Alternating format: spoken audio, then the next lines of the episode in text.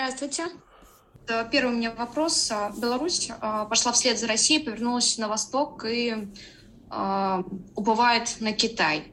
А вот у Китая и самого проблемы США. Но вы считаете, что Китаю сильная Россия невыгодна. Почему? Ну, я никогда не говорил, что Китаю России невыгодна. Китаю России выгодна слабая, которая будет поставлять природные ресурсы и желательно те технологии, которых нет у Китая. Да, потому что общеиндустриальный, общеэкономический уровень развития, то есть способность экономики производить товары, конкурентоспособные на мировом рынке, у Китая гораздо выше, чем у России. И там достаточно посмотреть на структуру торговли между Китаем и Россией, вы увидите, что в китайском экспорте в России 60% занимают машины и оборудование. А в российском экспорте в Китае там, 5% занимают машины и оборудование. Собственно говоря, это и есть уровень конкурентоспособности экономик, хотя бы во взаимной торговле. При этом Китай – это экономика, которая нуждается в природных ресурсах, потому что пока еще не изобрели экономику, которой они не нужны. И, соответственно, Китай – растущая экономика, которая растет темпами быстрее, чем мировые, там, в 2 раза, в 2 с лишним раза. И поэтому спрос на природные ресурсы, на первичные ресурсы в Китае очень высок. Соответственно, чем больше... опять, Россия со своими природными ресурсами географически находится к Китаю достаточно близко.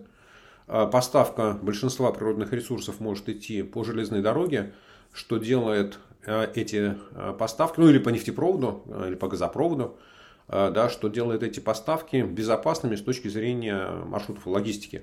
Да, потому что те же самые нефтяные танкеры, которые, например, идут из Персидского залива в Китай, они идут через океан, а в принципе, если перекрыть эту цепочку, то через какое-то время в Китае начнутся серьезнейшие экономические, социальные, политические проблемы. Если Китай перестанет получать нефть из Персидского залива, что сделать? Например, если поставить там пару американских авианосцев, группировок, да, то, в принципе, поток нефти в Китае можно перекрыть.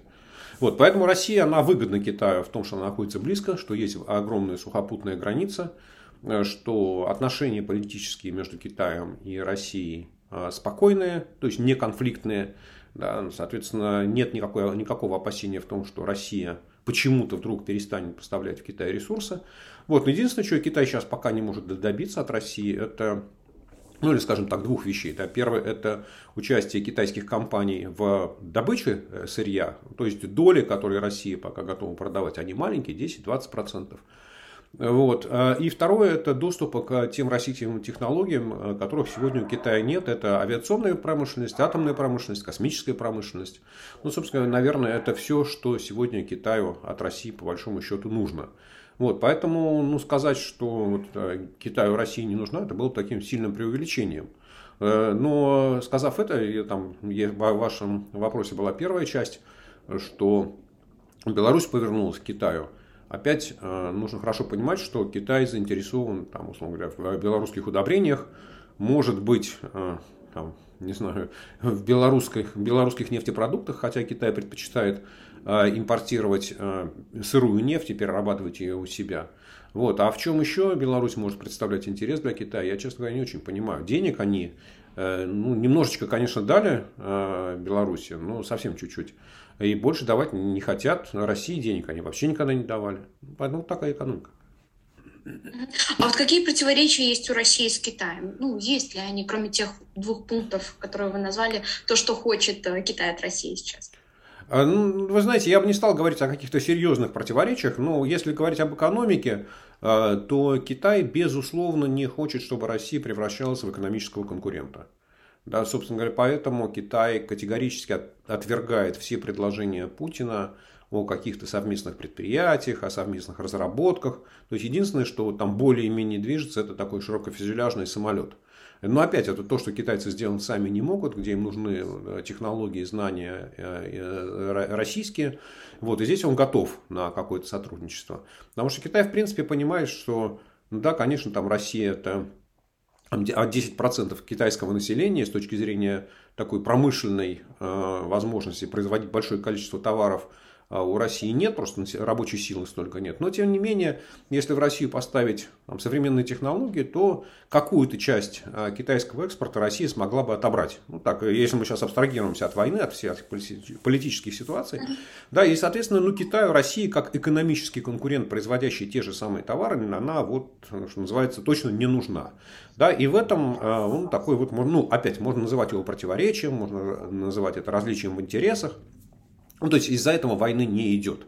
Но, тем не менее, Китай не хочет такого тесного партнерства с Россией. Вторая часть касается, наверное, российского, путинского желания. Да, ему бы очень хотелось построить, как бы сказать, военно-политический союз против Америки. Да, то есть, на самом деле, дружба России и Китая, она не во имя каких-то общих целей, потому что цели у каждого свои, у Си своя цель, у Путина своя цель. Вот, а цель это там, биться с однополярным миром, биться с доминированием Америки, то есть дружба против Америки. Но при этом Китай, китайское руководство очень хорошо понимает, что Китай сильно завязан на американскую экономику, на европейскую экономику, это основные рынки сбыта. И вот идти на такие, вот, предположим, как Путин сейчас пошел, действия, разрыв экономических связей, там, самоизоляция добровольная. Да? Вот, конечно, Китай на это дело не пойдет, потому что он понимает, что это вот сильнейший удар по китайской экономике, ну и, соответственно, по уровню жизни.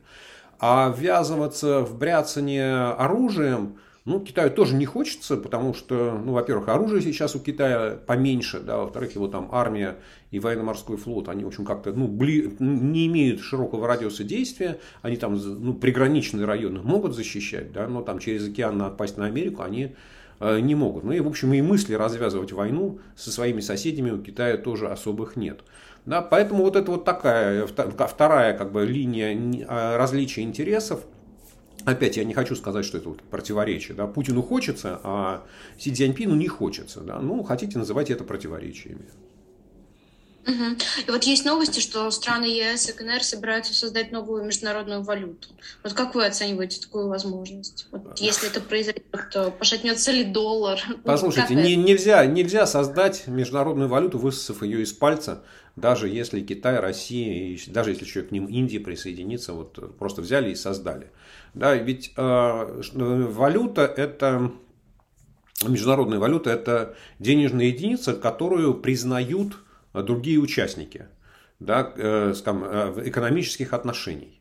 Начнем с того, что у Китая, вообще говоря, собственная валюта, она неконвертируемая. И у Китая очень жесткие правила конвертации юаня для резидентов и для нерезидентов.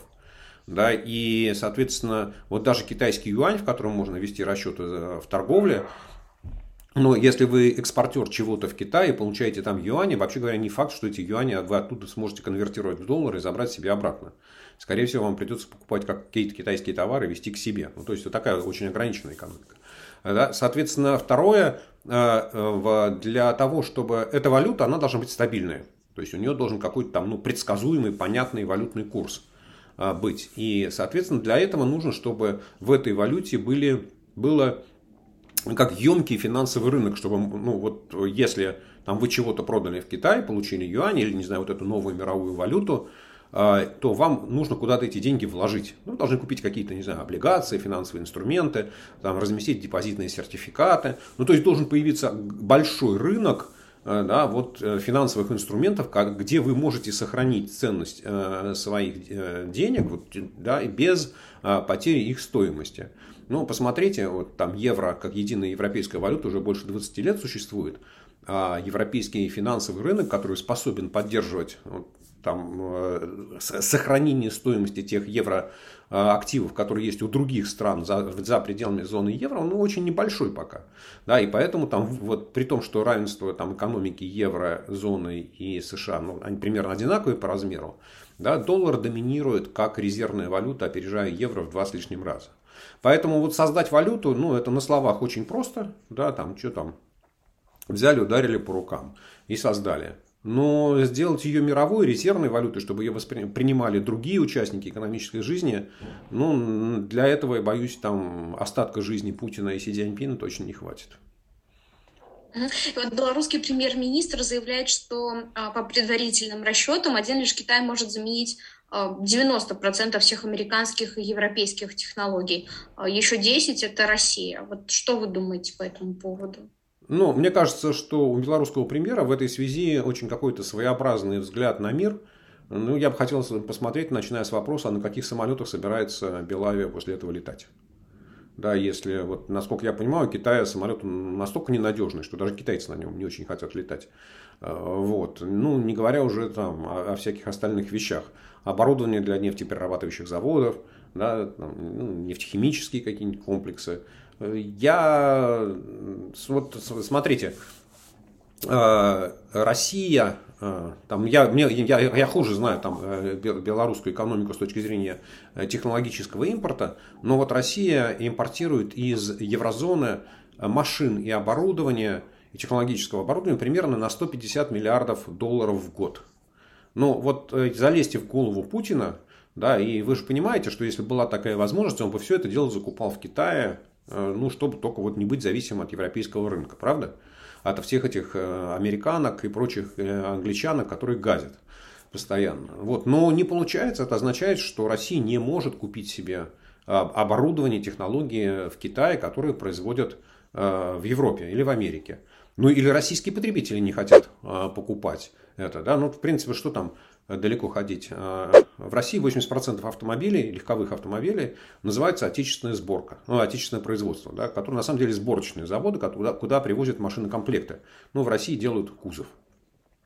Соответственно, в принципе, вот если сейчас все западные там, и восточные компании уйдут из России, останутся только китайские, ну, наверное, китайские компании смогут производить 1 миллион автомобилей в России для нужд российского рынка. Но предсказать реакцию российских потребителей, что они будут после этого дела покупать, подержанные европейские, американские, там, корейские, японские машины или новые китайские, ну, вот это такой вопрос. Мне кажется, что все-таки они долгое время будут выбирать даже подержанные марки европейского, американского, японского, корейского производства, а не китайские. Поэтому, извините, пожалуйста. Да?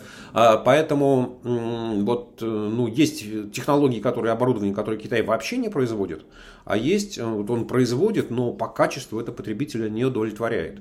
Но если у вашего премьер-министра запросы на вот, китайские легковые автомобили, ну, посмотрите, на какой машине он ездит, и сделайте выводы.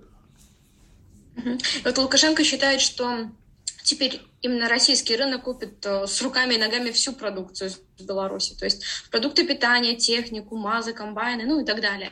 Как вы считаете, вот настал ли золотой час для белорусской промышленности? Действительно ли это возможно? Ну, опять, вот я сильно сомневаюсь, например, да, что Путин будет покупать продукцию «Беларусь-калия». Да, ну и России, в принципе. У России своих производителей удобрений не хватает. Я сильно сомневаюсь, что Путин будет закупать весь объем белорусского бензина, да, или дизельного топлива. Потому что, в принципе, российские компании, они сами все это могут произвести. И у них у самих проблемы с бытом, у них избыток. Потому что европейские рынки закрываются. Да, вот хотя бы две эти позиции возьмите. Они в белорусском экспорте занимают, не знаю, 40%, наверное. Да, и там поговорите с Александром Григорьевичем.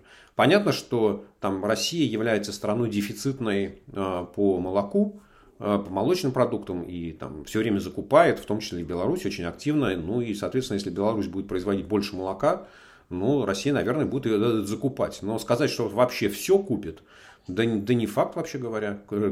Что-то будет покупать, что-то не будет покупать. И мне кажется, что вообще в экономических отношениях России и Беларуси, ну, уже давно, по крайней мере, с российской стороны, вот, знаете, все потребители, там, в широком смысле слова, это не только население, но и промышленные потребители там, в экономике, компании, они уже давно освоили понятие цена-качество. Да, и при том, что там белорусская продукция, ну, там, условно говоря, трактора или комбайны, они могут быть хуже, чем американские, но зато они по цене дешевле, да, и кто-то готов их покупать, а кто-то не готов их покупать ни при каких обстоятельствах. Вот, поэтому, ну, считать, что Беларусь рванет, белорусская экономика рванет от того, что Россия ввела режим самоизоляции, ну, мне кажется, что это иллюзия. Вот в России есть планы по импортозамещению. Такая работа ведется с 2014 года. Как вы оцениваете перспективы эффективно наладить это импортозамещение сейчас, после введения санкций? Но я, честно говоря, не вижу никаких эффектов от импортозамещения, кроме того, что были потрачены сотни миллиардов бюджетных денег, которые были розданы разным компаниям, посредникам, лоббистам. Вот. В России не появилось никаких товаров собственного производства за это время. Возможно, там есть там что-то в оборонном комплексе, что-то произошла какая-то замена, то, чего мы не знаем. Вот. Но по большому счету, вот из всех обзоров, которые я вижу, из всех комментариев, которые вот сейчас появляются, да, в общем, импортозависимость, она как была, так и остается. И существенно никакого прогресса в импортозамещении достичь не удалось. Как вы думаете, вот что ожидать экономики Беларуси от такой зависимости от России? Знаете, вот если абстрагироваться от политических реалий, если абстрагироваться от наличия Путина и Лукашенко, то вообще говоря, Беларусь должна быть счастлива в том, что она находится между двумя огромными экономиками – России и Европы. Да, потому что это означает, что у Беларуси, у белорусской экономики, с одной стороны, рынок там на 145 миллионов человек, с другой стороны, рынок на 500 миллионов человек, при том, что население Беларуси 9,5 миллионов. И понятно, что вот на таком емком рынке, если экономика живет, то у нее с обеих сторон соседи, а торговля с соседями всегда идет более интенсивно, чем с теми странами, которые далеко. Поэтому, вот есть, опять, если абстрагироваться от политической ситуации, то вот у Беларуси уникальное такое экономико-географическое положение, да, которое позволяет в хорошем смысле там теленок, который у двух маток сразу молоко сосет. Да. То есть вот ничего плохого, кроме хорошего, в этом нет. Если же на это дело наложить политические реалии, вспомнить про наличие Лукашенко и Путина, то мне кажется, что главная проблема белорусской экономики в том, что в ней существует такая постсоветская или квазисоветская система искусственных цен. И экономика, в белорусской экономике отсутствуют равновесные экономические цены, где спрос и предложение определяют цену. Потому что Беларусь живет с получением огромных дотаций от России, которые исчисляются там процентами ВВП. И это означает, что вся система цен в Беларуси, она искажена. Она, что называется, если убрать российскую безбазбездую, как говорится, да, как говорил Сова, да, кто там, Сова, вот, помощь, то выяснится, что цены в Беларуси должны резко поменяться, какие-то товары станут неэффективными, там, их издержки на их производство превысят цену, которую готовы платить потребители. Вот. И, соответственно, вот чем дольше эта ситуация будет продолжаться, чем больше Путин будет давать денег на поддержание режима Лукашенко и экономики Лукашенко, тем больше будут искажаться экономическое равновесие в Беларуси, тем сложнее будет переход в тот момент, когда там Лукашенко уйдет, да, и белорусская экономика должна будет стать свободной от российских дотаций. Вот. Но наличие России как огромного рынка, большого, я считаю, что в принципе для Беларуси это хорошо. Спасибо вам большое. Я думаю, что этого вам не будет достаточно. Спасибо, что уделили свое время. Спасибо вам большое. Вопросы были очень интересны.